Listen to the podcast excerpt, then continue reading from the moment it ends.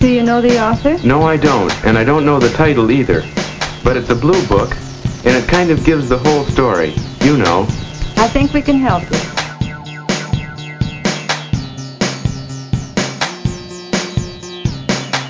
Have you a real love of books and learning? When you have these two important qualifications, love for books and love for people, you may well consider the vocation of a librarian.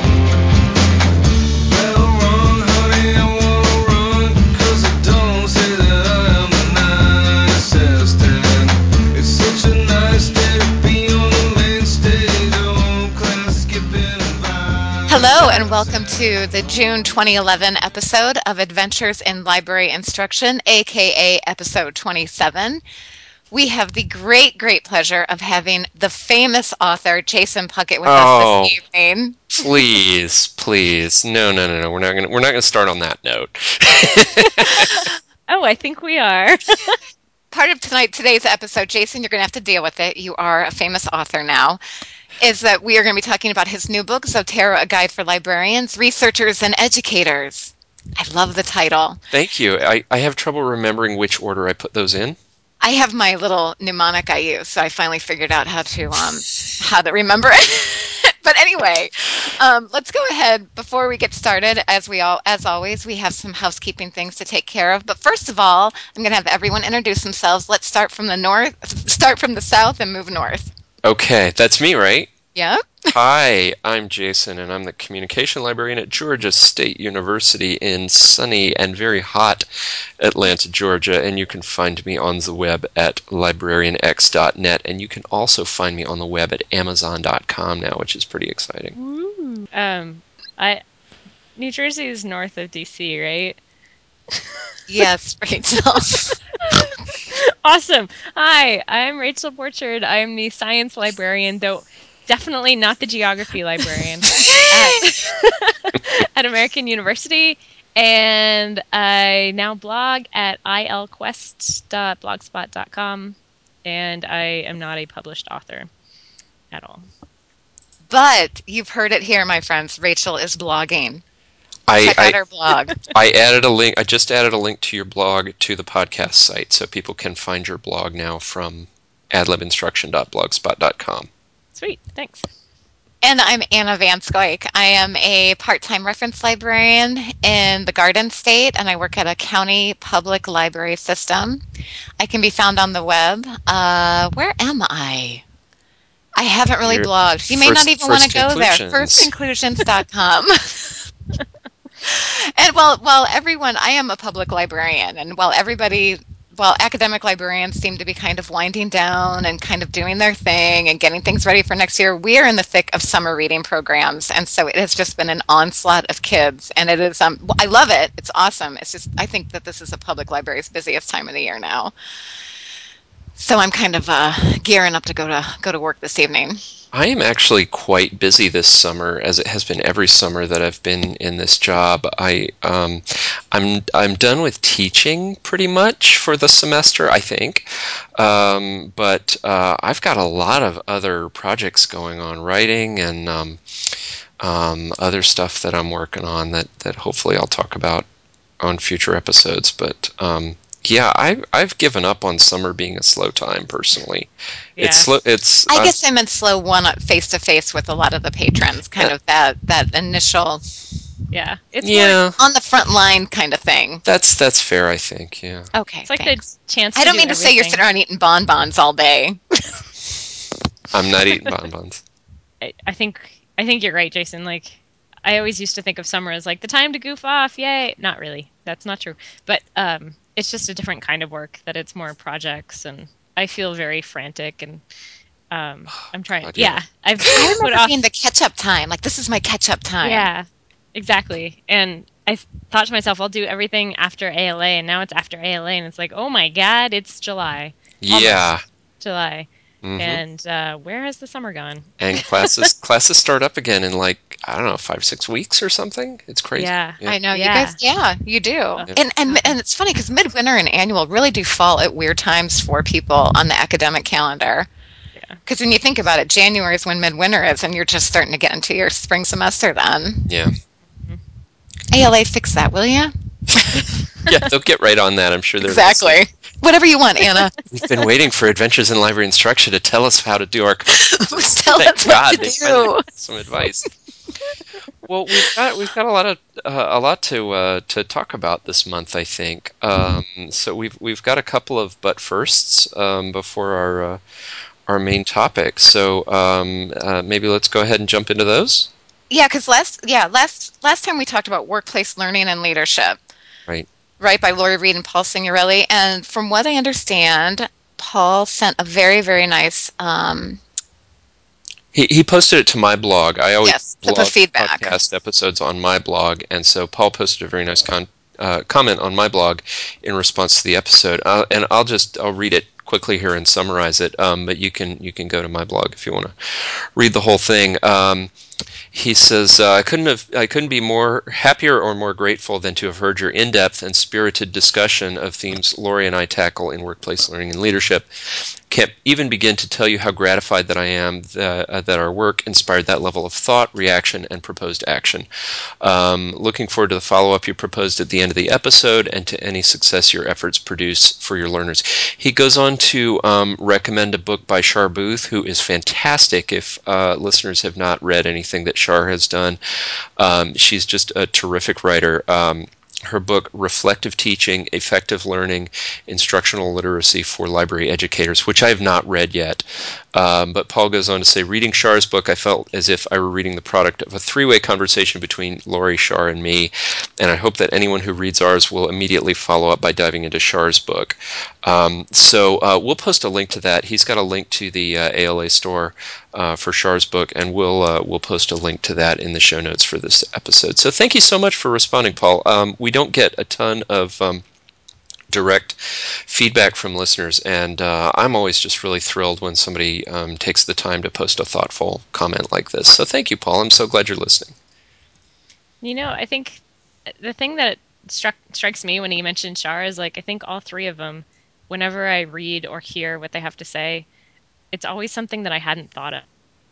Yeah, yeah. Like every single time, it's like, oh, wow, that's a really good way of thinking about it. So, and um, second. Paul and uh, Paul and Lori were both on the latest um, T is for Training episode as well. Um, I think I missed one recent T is for Training because the the audio was somehow off on my player or something. But the the I think it's the most recent one. Um, uh, Michael Porter talks a lot about um, his new project, Library Renewal, but um, uh, Paul, at least Paul is on that, and uh, and they talk some about the book as well. So anyway, that's it. Thanks for the feedback, Paul, and uh, and thank you everybody who has sent us feedback and listener mail and so on. Um, Rachel, do you want to talk a little bit about ALA? You said you went to a uh, an instruction session there. Yeah, Rachel I did. represented us at ALA this year. Yeah, I did. Neither one of us uh, went, but uh, Rachel, as always, was our ambassador. And I should start off by saying that I spend most of my time doing science stuff, so I will bore you all of the what I think is interesting, but you'll probably find boring science details of what I learned. But I went to one um, called "Making Information Literacy Instruction Meaningful Through Creativity," and uh, the thing that I loved is on every single seat, uh, with a couple of handouts, were crayons. Isn't that amazing? Four crayons for everyone. So I was like, "Oh my god, this is going to be amazing." So that's all a of my that, that's a very Rachel thing, isn't it? I know. Yeah. It, yeah, it appeals to my five-year-old self. So all of I my mean that in the best are- possible way. No, I know. Absolutely. but yeah, so now I have these scribbled notes in crayon. But um, there were three panelists, and it's kind of like a who's who of library instruction, um, as they're all immersion faculty. Uh, Randy Hensley, Beth Woodard, and Dane Ward. And it was really, it was an interesting, it was almost kind of like being absolutely bombarded with these amazing like thoughts from the gods for an hour and a half. Um, and they just talked about kind of these various concepts um, related to creativity. And I wrote down this one quote because I thought it was, um, and it kind of summed up everything that I learned about it, which was imagination makes change accessible, and about how it's easier for um, learners to kind of take in new concepts and change their their thought patterns if they're doing so in a creative way. Mm. So Well, it was do you- really interesting. Did you see um did you see anybody who like posted really good blog notes or anything from that session that we could link to? I will take a look. Take a look for that. so maybe we will have a link to something further about that. Yeah, I just got back home a couple hours ago, so A couple of hours ago? Oh my god. Okay. I didn't realize you were tracking that this that recently. yeah, yeah. So, whew. So I'm still kind of thinking and processing all everything that I learned at ALA, and I of course have a big list of things that I have to do. But yeah, I will. I will find a good write up for you guys. Have you looked at your work email yet? just the once. I I looked and quickly shut it. I, I was off last week for the whole week, and I did a little bit of email triage while I was gone, and um, still came back to 80 emails. So, yeah. Yeah, yeah. Um, the other thing that we wanted to mention is that our all, all three of us, our former colleague uh, from Emory, Steve Thomas. Anna, did you work? Did you guys both overlap with Steve? I don't think don't I did. think I did. No. Oh, okay. Well, um, he he's my former colleague from Emory, uh, Emory University Library, Steve Thomas. He's now, I think it's uh, Steve. I apologize, I can't remember. I think it's Gwinnett Public Library here in uh, in the Atlanta area that he's working for now. But he has a brand new library podcast called Circulating Ideas. It's circulatingideas.com and my impression uh, from what he has said about the, the podcast is that he wants to do kind of a uh, the the fresh air um, uh, NPR interview style. Um, uh, it's an interview format with um, you know creative and interesting and innovative librarians. He has posted just the first episode came out I think last week, and it's with um, our friend Buffy Hamilton um, who was uh, a guest on a previous um, Adventures in Library Instruction. And it's just a terrific um, interview. I listened to it, I think it was yesterday afternoon, um, so it's, it's pretty fresh in my mind. And they have a really great, um, interesting, engaging conversation. I blogged about it on my own blog um, just this morning, so I hope that it will get some exposure. And uh, Steve is, is uh, has set up a Twitter account for the show, it, I, which I think is circideas. Uh, excuse me, I think it's circideas on Twitter. But just go to circulatingideas.com and subscribe to it there. Um, there's an iTunes link on their site to uh, subscribe by iTunes. Um, I had to hunt around a little bit to find the uh, RSS link, um, but you can subscribe by regular old RSS as well. So uh, anyway, definitely listen to that. I know well, maybe I shouldn't say who his next guests are, but he's talked about some of the, the other people that he's um, uh, interviewing, and I, I think it's going to be a really interesting um, podcast, and I'm I'm really excited to see that more people are doing creative stuff with podcasting uh, in in library land. So check it out. I love and I love the interview idea, Steve. I think that's awesome. I, it almost, I mean, interviews can, like you were saying, that's the fresh air approach. And I also think of, although I don't I always think of Inside the Actors Studio, which you know that show can be it can be funny watching it as well because you're like, wow, these people are so self-absorbed. But I love the whole, well, they are. I mean, especially what's the host name anyway? You know what I'm talking about. Yeah. But I think um, from what I understand, Steve is really going. He wants that dialogue to, and it sounds like he has the background um, to facilitate that discussion with somebody to kind of branch in and reach into their thought processes with certain things. So I haven't listened to it yet. I have it downloaded. It's on my iPod. I just need to listen to it, and I'm just, I'm very much looking forward to it. But that's that's exactly what it's like, though, Anna. It's very sort of um, reflective. I think was the word that Yeah. uh, Steve or Buffy used about it. Um, and it's it's sort of like you know what is the what is the profession about? I mean, they, they get into some of her her specific projects like the Media Twenty One, of course, that we've talked about. But but there's there's lots of really good reflection and um, and thoughtful discussion, and it was it was just great. And uh, the, Steve is doing a terrific job with the first episode. So definitely that's that's a must listen. Well, should we get the meat to the meat of our uh, episode this this uh, this month? I think we should. Let's do that.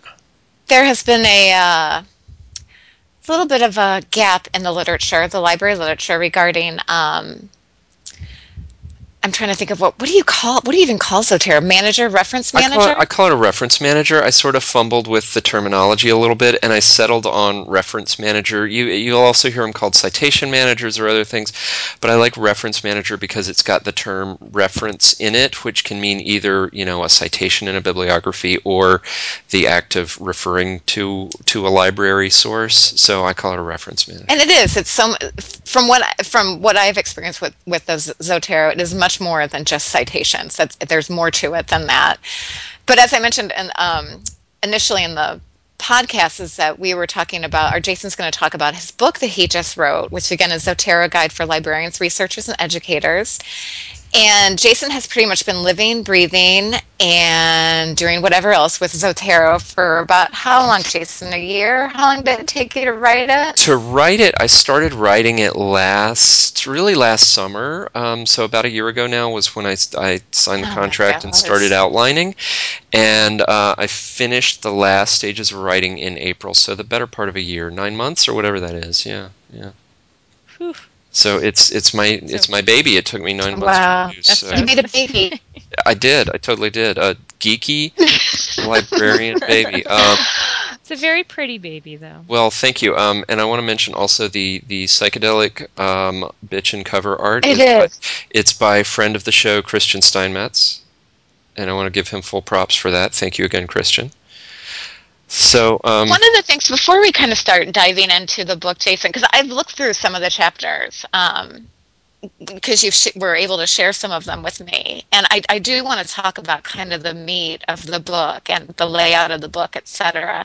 But I thought something we might want to do is kind of give an overview of Zotero, because some people may not know what it is. Believe it or not, they Yeah, might sure. not know what Zotero.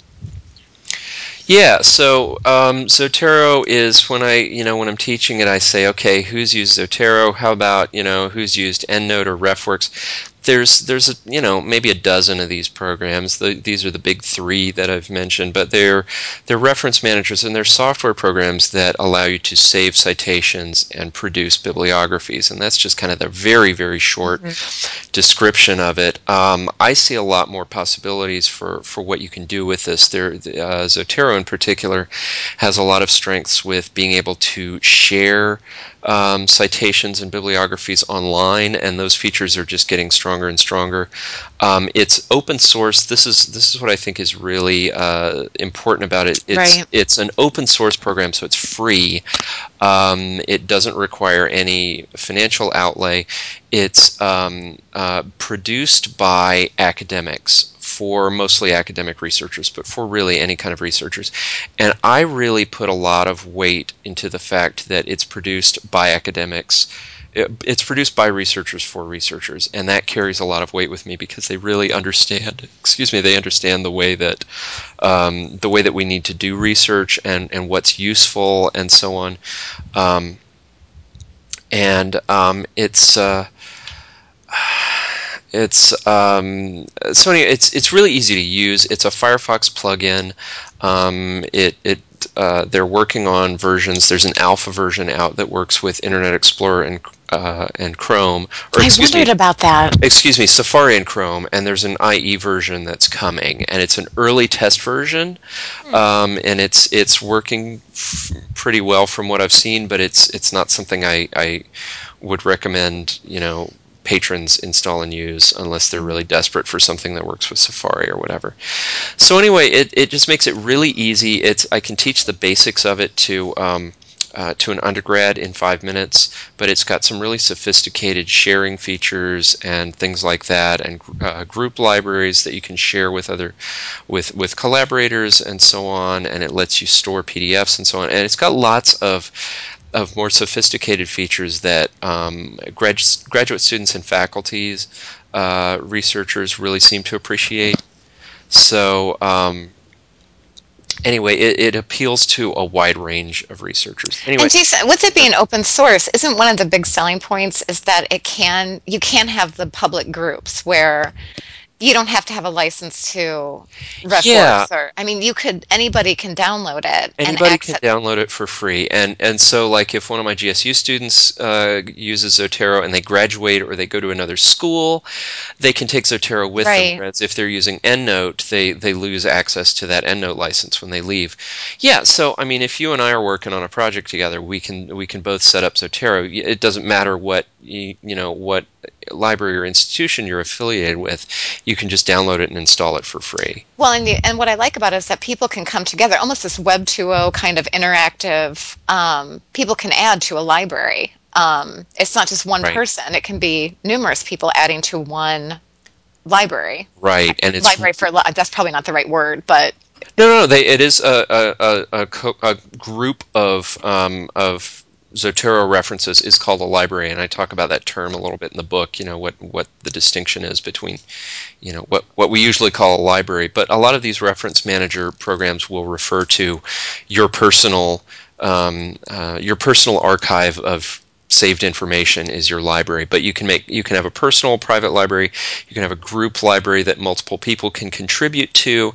You can have you can share your personal library so other people can see it if you want to. And they're working on some really cool features now. Um, I've, I've tinkered with this a bit on my website where i can save stuff to my Zotero library, and it automatically shows up on my website as a formatted uh, bibliography, which is really neat. Cool. Yeah, yeah, and I think in the next year we're going to see a lot more features like this because that's something that I know they're putting a lot of development energy into. Um, just from, from my conversations with, with a, a couple of the dev- developers and folks who work on Zotero. it just seems like it's really much more ahead of the game with than other reference managers that I know of. That especially in such a collaborative environment that we live in now, you know, that we work in. I mean, just how we're partnering with people all over the place, and just to have this kind of, you know, joint space that you can go and, you know, collaborate your research together. It's nice. and it's it's really it's really easy to do that. It's really kind of optimized to do that, and the the sharing features are, to my mind, a big selling point of it. Yeah. So to bring it around to the book, and maybe back to the the topic of the the podcast instruction kind of focus to it. What I wanted to do with the book was, it's I, I've got a couple of different. Um, uh, potential audiences in mind for the book, and one is just the the user of Zotero who wants to have a kind of a reference manual or a how-to manual for for how to actually use the program. But um, but I also had in mind for um, uh, faculty members, for teachers, and for librarians who are teaching Zotero and um, uh, supporting Zotero in their libraries. I really wanted to kind of um, document and, and discuss some of the, the best practices and ideas that I've arrived at. And I, I don't think that I've solved every problem by any means or or come to, you know, I, I don't think I have the best recommendations for every situation, but but I really kind of wanted to share some of my thinking about um, how to teach it to different audiences and different groups. And so it's kind of it's kind of got two different facets to it in that sense. If you're if you're um, just using zotero and you want a reference manual for how to use it i think it works pretty well as that. But if you are um, if you're teaching zotero in particular to to kind of keep it with the, the focus of our podcast um, I, i've got I think a lot of ideas and support and material in the book for, for how to approach it from that angle. I think one of the things that really impressed me, um, and I will full disclosure, I just read the teaching chapter because that's you know what I was really interested. Well, that was the main thing that I kind of wanted to talk about today Yeah. anyway. So yeah, um, but I loved how detailed that you are. That like after reading the chapter, I felt, and I've never taught Zotero. I know a bit about it, but I'm an EndNote girl. Um, you know, I'm sure you guys all know that about me. um, but I felt like I could go and teach a class reasonably well. Oh wow! And- okay, well that's a yeah. great conf- compliment. Um, you know, I think that if you read the teaching chapter about Zotero, that you could apply it. To, you could apply the same stuff that I say about it to to teaching other reference managers because a lot of the stuff is is very generalizable, or I tried to make it that way anyway. It, Um, and actually, when I was reading, I was like, oh, you know, I never do that in my EndNote classes. That's a really good idea. I was totally making mental notes as I was reading it. Well, I tried to include stuff like, you know, workshop outlines because I, I get asked that a lot, you know, like how, how do you teach this? And it kind of depends on the audience that I'm I'm approaching with uh, with it, you know, and I've I've learned that different groups uh, with with a high degree of predictability, different groups will ask me consistent questions about it and want to know about different things and get excited about different aspects of it. And so, um, for example, um, with undergraduates, they've probably never been exposed to a reference manager program before. And so they're really impressed just with the fact that they can save stuff with a couple clicks and turn it into a bibliography with a couple clicks. Um, so you know that's kind of you just want to show them the basics and give them the idea and tell them you know it can do more and you know they'll they'll come back when they're ready for more information. With graduate students they want to know about um, you know using it with like primary sources if they're history researchers or uh, or things like that. And um, uh, they'll ask about storing PDFs. Faculty members will ask about saving PDFs and being able to go back and search PDFs because they've probably got their own library, quote unquote, of PDFs that they've just stuck in a folder on their hard drive and things like that. So, um, so I, I, really gave some thought to um, uh, to different um, different audiences and how I approach different audiences and what people are likely to ask in different groups. And you know, I talked about like the drop-in workshops that, that we've all taught, you know, and, and things like that. So, and and you really, it's it's because you do you have a section here consider consider the audience and then throughout the chapter you'll have like little case studies on the and sidebars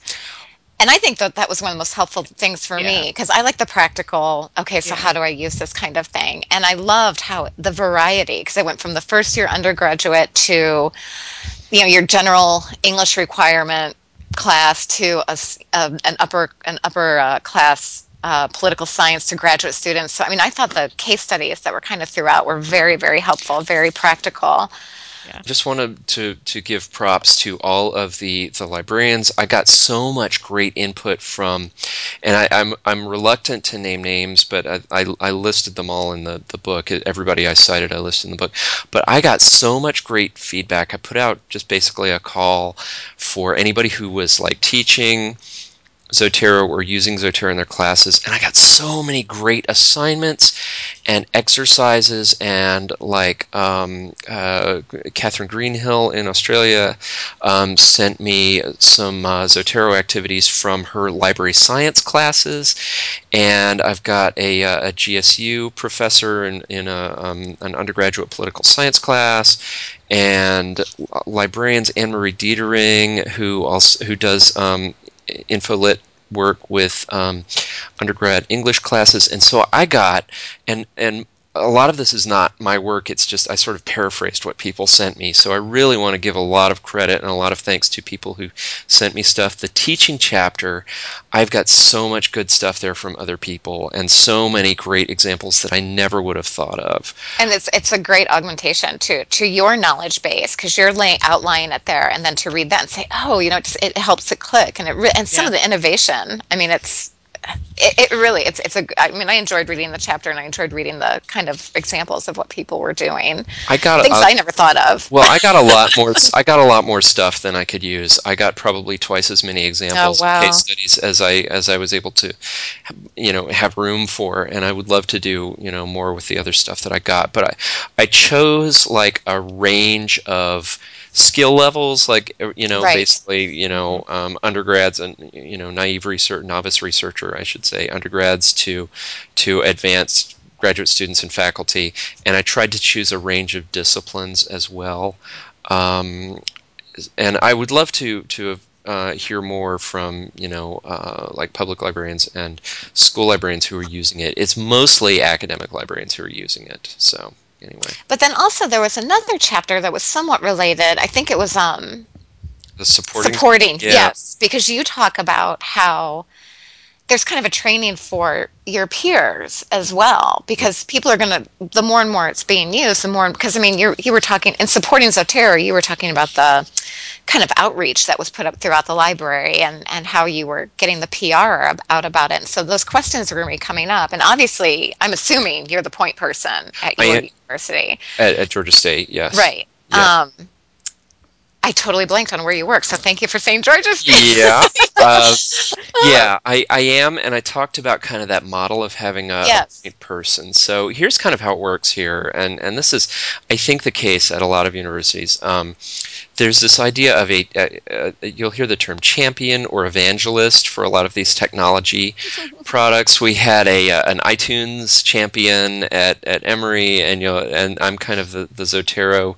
Uh, I, I don't mind the word um, evangelist a bit tongue in cheek, um, uh, but uh, yeah, a champion sounds a bit self-aggrandizing. But anyway, um, uh, and it's kind of like being the subject liaison for Zotero.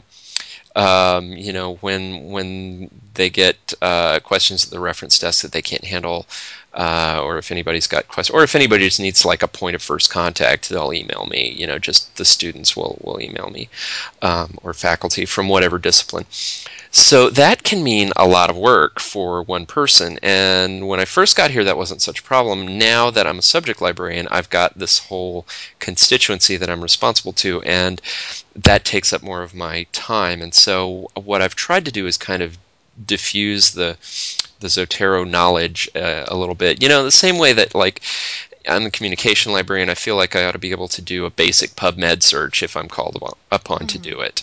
Um, I, what I'm trying to do with with the support of the administration here very much is is kind of get other people who work the reference desk to the point where they can do the basics in Zotero and then do of course do referrals to me if they need to. And so I talk about the challenges inherent in that in the supporting chapter. I tried to I got pretty nitty gritty I think in the the supporting chapter about um, training, you know, training your peers, like you said, that's a big part of it. Um, Working with administration and IT. I mean, just things that I think people don't. I think that's looking at the big picture. That's There's- looking at how how is this? How are we going to make this work? Well, there's a lot of stakeholders. You can't just say, Yes. okay, uh, you know, the library supports Zotero now, and I'm going to do everything because there are a lot of people involved. there are you know, there's there's training involved. I mean, there's there's Right. probably uh, instruction for the public. There's probably peer training that needs to go on. There's definitely collaboration with IT and and big heads up, uh, big big props to our uh, IT excellent IT department here at Georgia State. They were great when I came here and I said I want to start doing Zotero, and they're like, okay, we'll install it for you.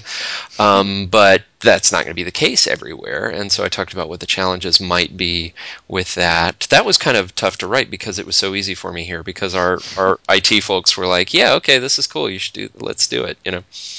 Um, but I, I talked about what the challenges of that are, and you know, kind of uh, ramping up the Zotero support program, and, and some of the stuff I've talked about. Like, you know, once it catches on, it can take up a lot of your time.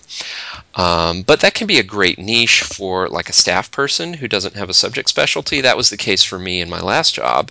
Was I became sort of one of the uh, the the um, reference manager specialists. You know, I ended up doing both EndNote and Zotero in my last job. Um, and that was a great niche for me to to find. So you know, uh, sort of the opportunities that can bring stuff like that. I feel like I'm talking an awful lot. No, I'm I'm I'm trying to kind of digest all of this just because I'm kind of in that in between place where I'm covering a lot of Zotero or a lot of EndNote right now. And you know, I never really thought about like how to make it so that everyone can cover it, you know, and it that I am spreading the wealth and creating kind of an environment of support instead of reliance on a select number of people. Yeah, and that's kind of the way I'm looking at it. And it's you know it's uh, it's not that I don't want to keep doing Zotero support because I, I expect that to be a significant part of my job for a long time to come, and I hope it will be because obviously I'm so excited about it. But um, uh, you know, it's. I feel like it's. You know, it's another research tool, just like a database or something. And the same way that I can't call uh, a business librarian every time somebody comes to the reference desk with a business question, I feel like I, I should be able to at least handle the basics.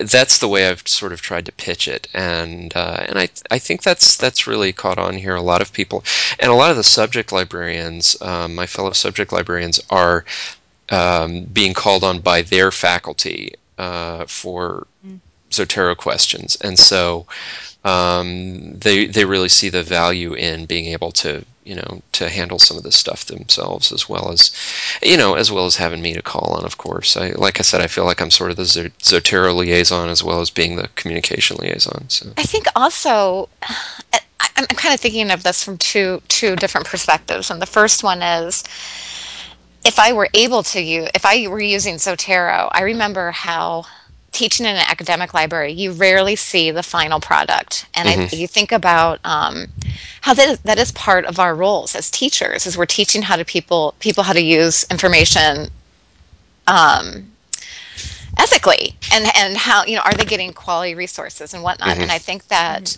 this kind of gives you that um, side door way to get in and look and see what are their sources that they're using and how did they access them and what notes were they you know use because you can annotate um, Right. so you know what were they saying about this resource and whatnot and i think that from an assessment point of view and a final product aspect is just it, it just is something that I could never do before unless I unless I had access to those final papers. Well, there's um, I mentioned the we, we've mentioned the poli sci professor here at Georgia State who's using it, and what he's doing is he's having students actually instead of turning in a printed out bibliography, he's having them make their bibliographies in a shared library, and he goes Right. in and looks at them. You could very easily go through and look at the metadata for sources and see when they were created, and students can annotate them. There's all kinds of possibilities for what you could do with that.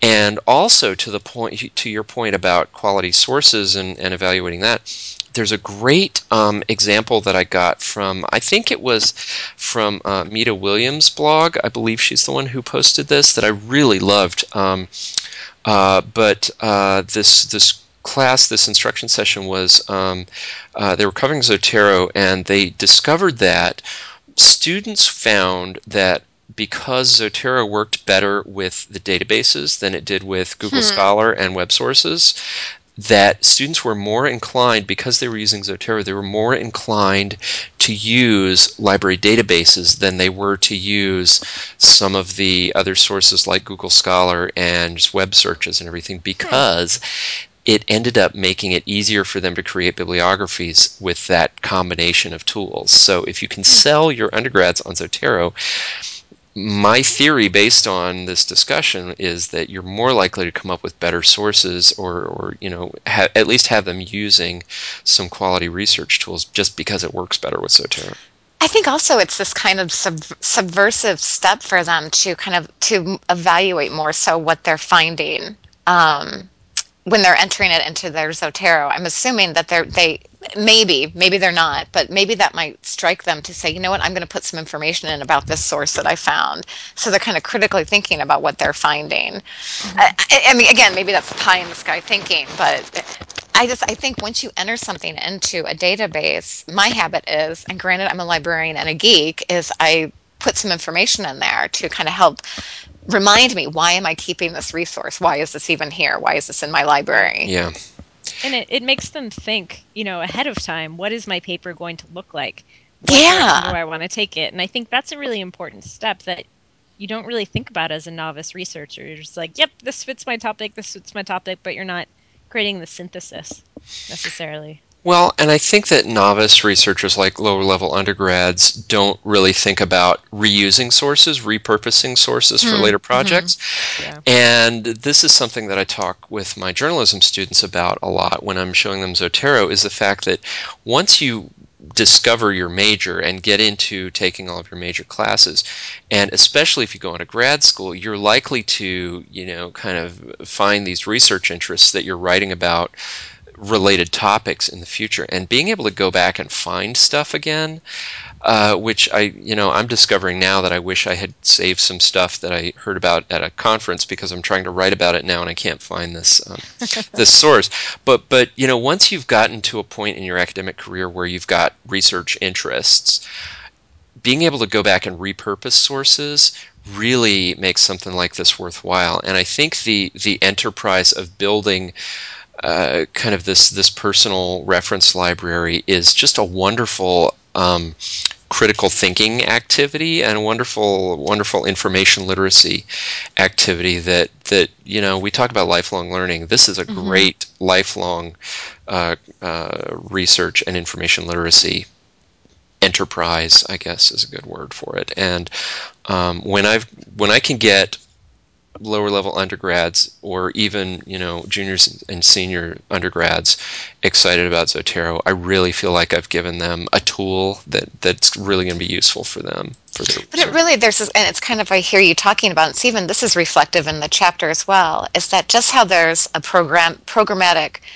you know, ideally we want a programmatic aspect to our information literacy. We don't try to get our first years to know everything under the sun. But you kind of point out, here's what your, you know, the basic general user needs to know. And then there's some, obviously, there's, I mean, you could Yeah. practically launch missiles with this thing. I mean, it's, there's so much more that they can do with it. And those are things that they can pick up as they as they go throughout their um, academic experience. Yeah. And that's how I see it. I, I mean, and they're going to discover things on their own as well.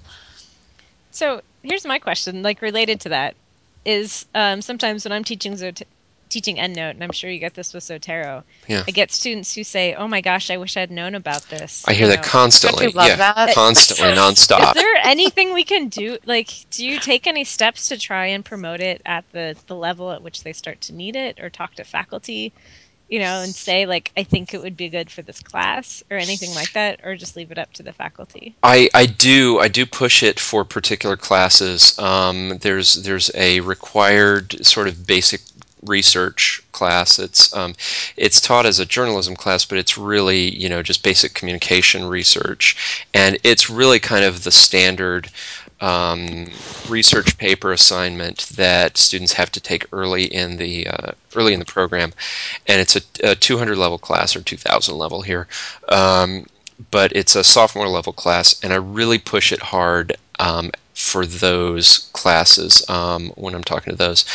Um, selling it to the faculty goes a long way. Um, a lot of the first year classes are taught by, you know, the first year English classes and stuff like that. A lot of them are taught by graduate student instructors who do a great job, but they sort of rotate in every couple of years, and I don't have the kind of relationship, the kind of ongoing relationship I do with them that I do with the um, uh, with the regular faculty. So that is harder to do. That's that's more challenging to do.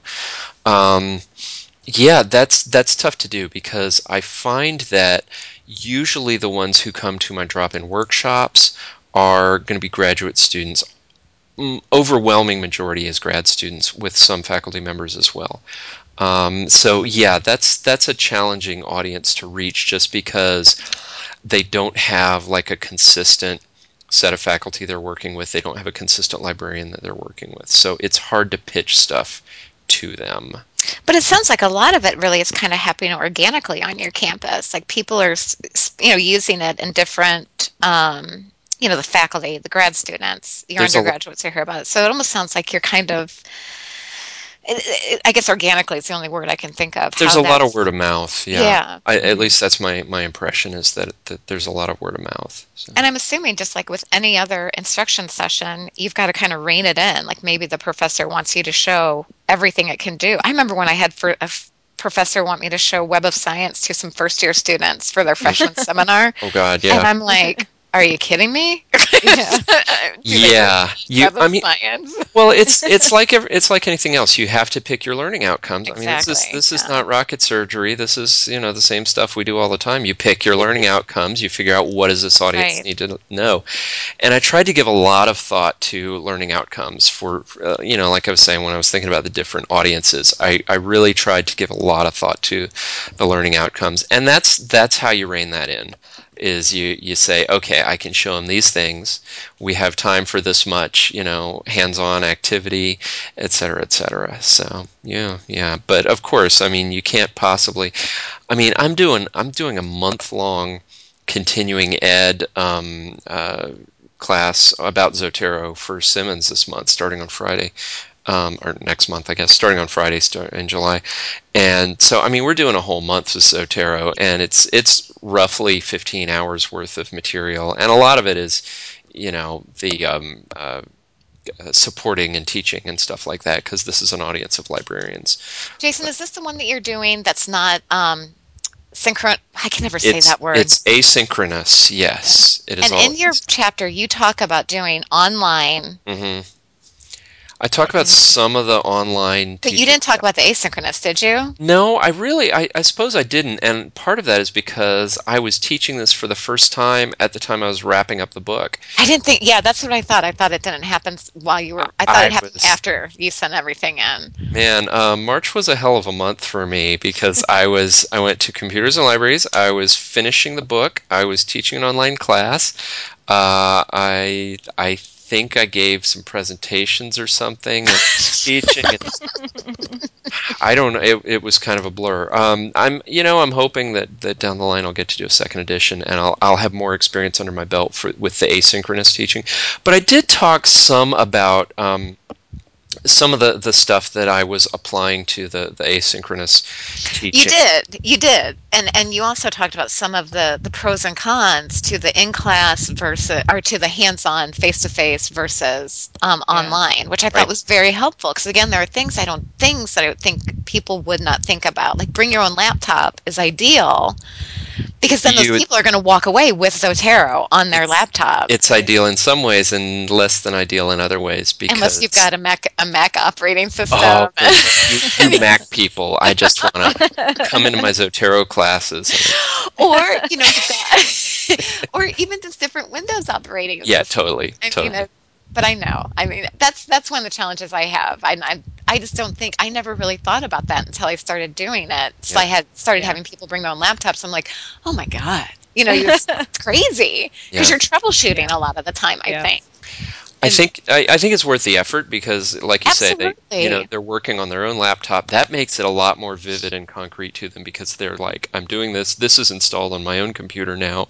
I can start saving sources Right. for my own research in class. And that that works really well for me. Yeah. And that's the same with the online. Is that they're working on their computers, but as you said, you can't see Oh their man. computer. So That's- trying I to wish. I really wish I had read that before I started teaching online because I it's exactly Jason was describing where you're like, "Hello, did anyone are you are you there?" You know, and it, it's really hard to know what they're up to, and I'm it's it's like it's a different kind of releasing control. You know, like having them bring their own laptops in is definitely releasing control because you have Yeah. no idea what the you Yeah. know someone walks in with Windows 95 and you're like, uh, oh dear. Um, but not being able to see their screens is just oh man, it's hard. with that being said, one of the things, again, I think a practical thing that that you included in this chapter was Jason includes the email that he sends to those people who are signed up. Yeah. For, but no, but what I love about it is that it says these are the things that you should have in place already, and I Yep. love it. Yeah. It's like getting them ready, getting Yeah. their playing field ready to come in and Zotero out. You know, I mean, it's not Oh. going to be a bunch of My time. favorite part. I love that he put that. I've had an overwhelming response for this session, and that's part of your form message. it's like you're creating the hype for it already. well, that was true, though. I mean, the couple of times, the, or the few times, I guess, that I've done synchronous. We're talking now about my, my synchronous workshops that I've done. Which mm-hmm. Anna, did you come to one of those one time? I know Aaron did, who we we had on. No, Aaron did. I've only been on. I've been in your in class one. Okay, all I right. sat in on a couple of those. Okay, I guess I'm thinking of Aaron then, but um, uh, yeah, I mean, I really did have, and I whenever I do these online synchronous workshops, I always, without fail, have librarians from other institutions come, which I love. If you're doing workshops online, let other librarians come and sit in on them and see what you're doing because I've had some great conversations come out of that. That is such a great idea. Yeah, it really is. I mean, and I tell was. me about it, librarians. If you're doing a free webinar kind of thing, let me know. I'll come sit in. I know. It's a great way to poach ideas off of people. You know, at first I was like, "Oh, this is just for my GSU people," and I thought, "Well, why would I just make it for GSU people? I want my, my peers to come and see, and, and then we can talk about it afterwards." So, You know Uh, what, Jason? Have you had any public librarians sit in on um, either on any of the professional development presentations that you've done, or even the what you're talking about, the one that was meant for GSU, but other people had come in? Yeah, I, I have. Um, I've done some um, some online training for um, Galileo, which is one of our um, our Georgia uh, regional consortia. They've asked me to do a couple of Zotero sessions, and we've I, I think we've had people from all different kinds of libraries come to that. Special academic, I mean, lots of academics, obviously, school, public. I, I think we've had kind of some of everything. Um, I, I wanted to mention though that that I, I've been so close to this project that it's really sort of hard for me to get get perspective on some of what I've written. But it's really nice to hear from you guys that um, uh, that you've found some of this stuff generalizable. Like um, uh, Rachel, when you said you wish you had read uh, whatever it was before you started doing online teaching, I'm really really glad to hear that. I mean, some of I, I've I hope that some of what I've written is is useful for more general instructional advice. Um, you know, some of the online teaching stuff and the, the advice that I'm, I wrote for uh, for tutorials and best practices for for tutorials and libguides and stuff like that. I think you could you could probably generalize to other stuff, but I'm really glad to hear that you think that that's the case, because like I said, I'm so I'm so blind to I'm so so close to it that I can't see it anymore. well, I think the basic principles are really sound, and I think really any workshop type of thing that you're trying to you take something that's very concrete and you're trying to give it to other people, I think easily applies. You know, I, kept thinking of all these different types of things that I do. Like I'm I'm hoping to do an overview of different citation tools, and I mean, it, you know, same thing. Developing learning objects, make sure that the students are prepared and that,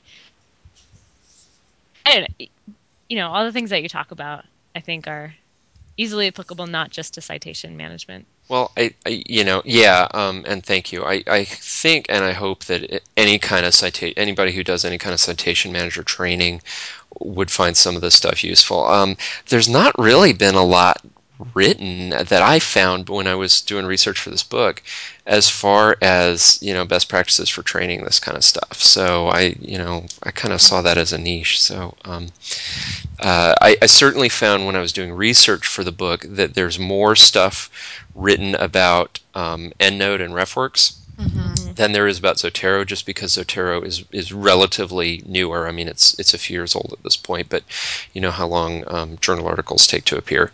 Um, so I used a lot of, of research that had been done about RefWorks or about EndNote and about teaching those programs, and and I definitely generalized from those and and you know took their best advice and um, and put that into my Zotero stuff. So along with some specific teaching strategies. One of my because one, of the things that jumped out to me was I'm kind of, I'm not anti demo. I don't. I mean, I do demonstrations in class, but you start off right from the get go, and I've seen this work in your. I've seen it work in in your class. Jason will he'll, he'll go in and he does. I mean, it's really like there's no speaking. You're just kind of all right. Let me show you what it can do, and boom, boom, boom. And I swear he had everybody's attention. I mean, just hands down. Everyone's like, I want to learn it now after I just doing a simple demo.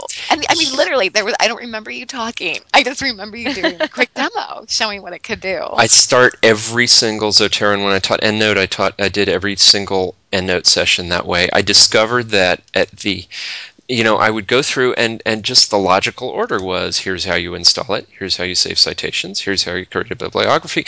And I found like at the very end of the class when I was doing here's how you create a bibliography, there was something about that moment when you hit copy in the reference manager program and hit paste into Word and the finished bibliography, the formatted bibliography appears in that blank Word document. The the audience just every single time just gasps. and I it took me several times before yeah, yeah, and I've got a whole sidebar about this in the book, uh, but every single time and it took me forever to figure out well duh, why don't I do this part first? And you did. You would have their attention And the I'd say- entire time. And I'd say, I'm not going to teach you how to do this yet. I just want to show you. And in one minute, I'll say, you know, give me a search topic. And I go into the catalog and I save some sources and I create a bibliography in less than a minute. And they just, every, every single time. And that's, that's such a wonderful, um, motivator and attention getter at the beginning of a session that I really wish I could find some way to do that for my other information literacy every class. my regular course Yeah. classes. Oh, that's so much harder to do. Well, Uh, it's kind of like a guarantee at the beginning, you know, because people may at the beginning of class be like, "Well, I'm not sure if this is really for me. I don't know if it does everything Yeah. I want it to do." It's kind of like showing you, like, I promise you, we got the goods. Here they are. Yeah. I'll show you how to get them. And That's Maybe- really smart. You know, I've never thought about it in those terms before. Before I said that, but I uh, maybe I need to think about some equivalent of that that magic trick that I could do at the beginning of a, a regular course-based lit session. You know, info lit session. Yeah. I don't know what that would be. I know. Uh, I'm trying to think of like what the magic moment is in databases. It's yeah, yeah. Unless they have this really like kind of specific topic, and you're like, "No way on earth will anybody have written about it," and then you find the article. yeah. Those are the closest to magic moments I've ever had. And that's hard to plan. That's really hard to plan ahead of time. Exactly. You know what? I do sometimes put Zotero at the beginning of the class um, because, especially for senior classes, it's like they've had this damn library session five times before, and oh god, I have to sit and listen to this dorky guy again. Um, you know, I'll start off with, okay, maybe you've uh, you may not have seen Zotero before, so I'm going to start by showing you this because it's something new, and I think you'll find it really useful. So I do that sometimes, and I think sometimes that helps them get, you know, helps get their attention. Sometimes. Did you get any case studies, or when you were looking for feedback, or when you solicited feedback, did you hear back from any PLs? I did not. Almost all of the feedback that I got was from academic librarians. Um, they, they are the primary users of Zotero. I would really have loved to have heard from some public librarians who were using it. I'm I'm thinking it could maybe be something I partner with the high school media specialist with, maybe. It's easy enough to teach to high school students. It, it abso- I absolutely believe that. Um, I did try to come up with some use cases, I, and I know I, I just sent you guys the later chapters because it was it, I didn't have the whole finished product Uh-huh. at that point. I just had preprint chapters, but I just sent you guys the, the later chapters about teaching. In one of the very early chapters, I tried to come up with some use cases, and I very consciously tried to come up with some stuff outside of academia. Stuff like genealogical researchers. Um, I mean, you can use it for all kinds of stuff. Like you can use it for for um, uh, you could use it as a recipe database. For God's sake, I can think of all kinds of different ways that you could use it. And I I came across some some interesting ideas and suggestions for how to use it for non you know non-standard, not just the regular academic research paper, that kind of thing. Um, stuff like, you know, using it as uh, to index um, um, oral history kind of things and attach notes to things like that. So you could have different libraries for You could have like your recipes libraries. or your Sure. genealogies. Yeah, yeah, 'Cause I'm trying to think, well, how is it? How would I make it different from Diigo or? I guess it's not. I, you know what I'm saying? I mean, like, 'cause Yeah. I, mean, people are interested in delicious and Diigo and whatnot.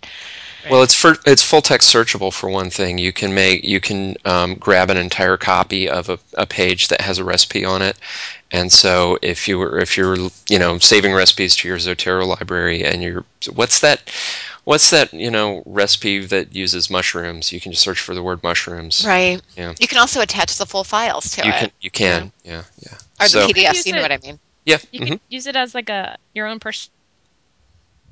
You know, these are the books that I've read, and or like this is what the summer library is recommending, and you know share um, lists of books that way. I save I save a list of um, novels that I want to remember to look for when they when I get around to them. So instead of a stack of books on my nightstand, I've got a Zotero collection. serious, I'm absolutely serious. Yeah. Those are good ideas, you guys. There's there's all kinds of ways you could use it, and also for for uh, for public librarians, um, I mentioned that the um, anybody who who is producing bibliographies, basically, even if your researchers aren't using it, you might be, want to use it to create reading lists and that kind of thing.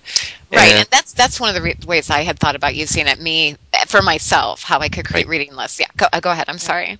But it's getting uh, they're they're adding more and more features so that with the, the API so that you'll be able to just save stuff to the Zotero library.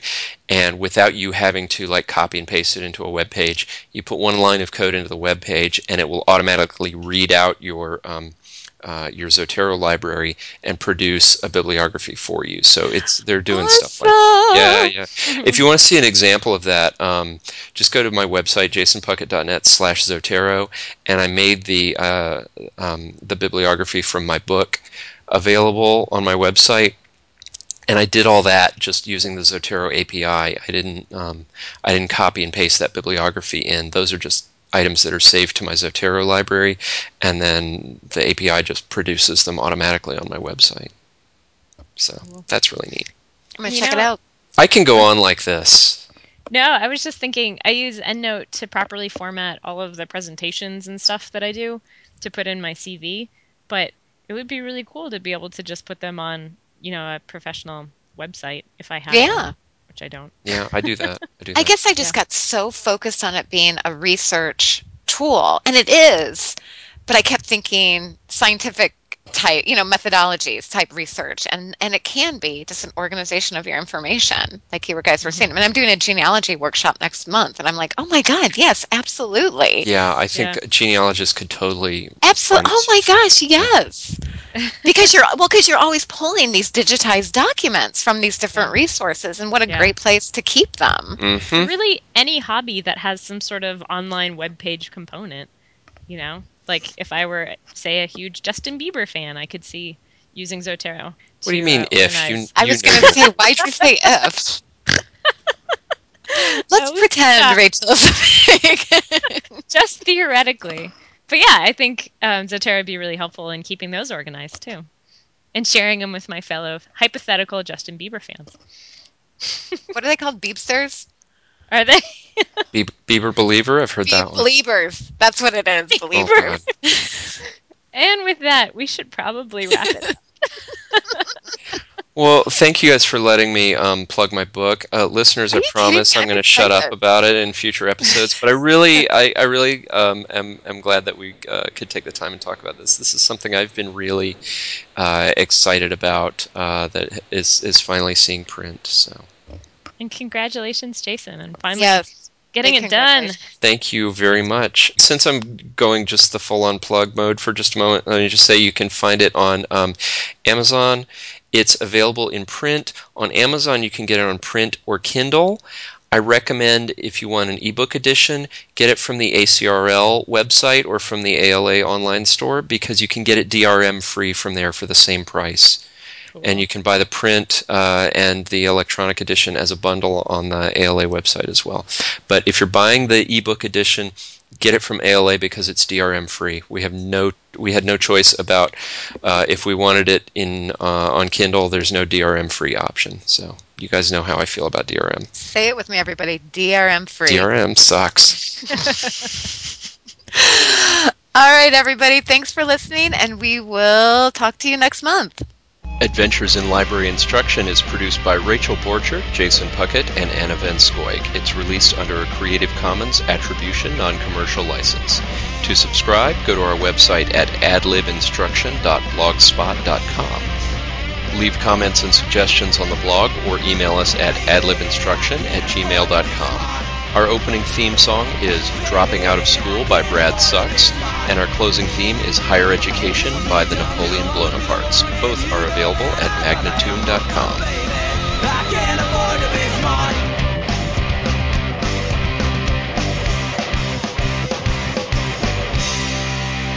Contact the library schools and the American Library Association. They are able to give you valuable advice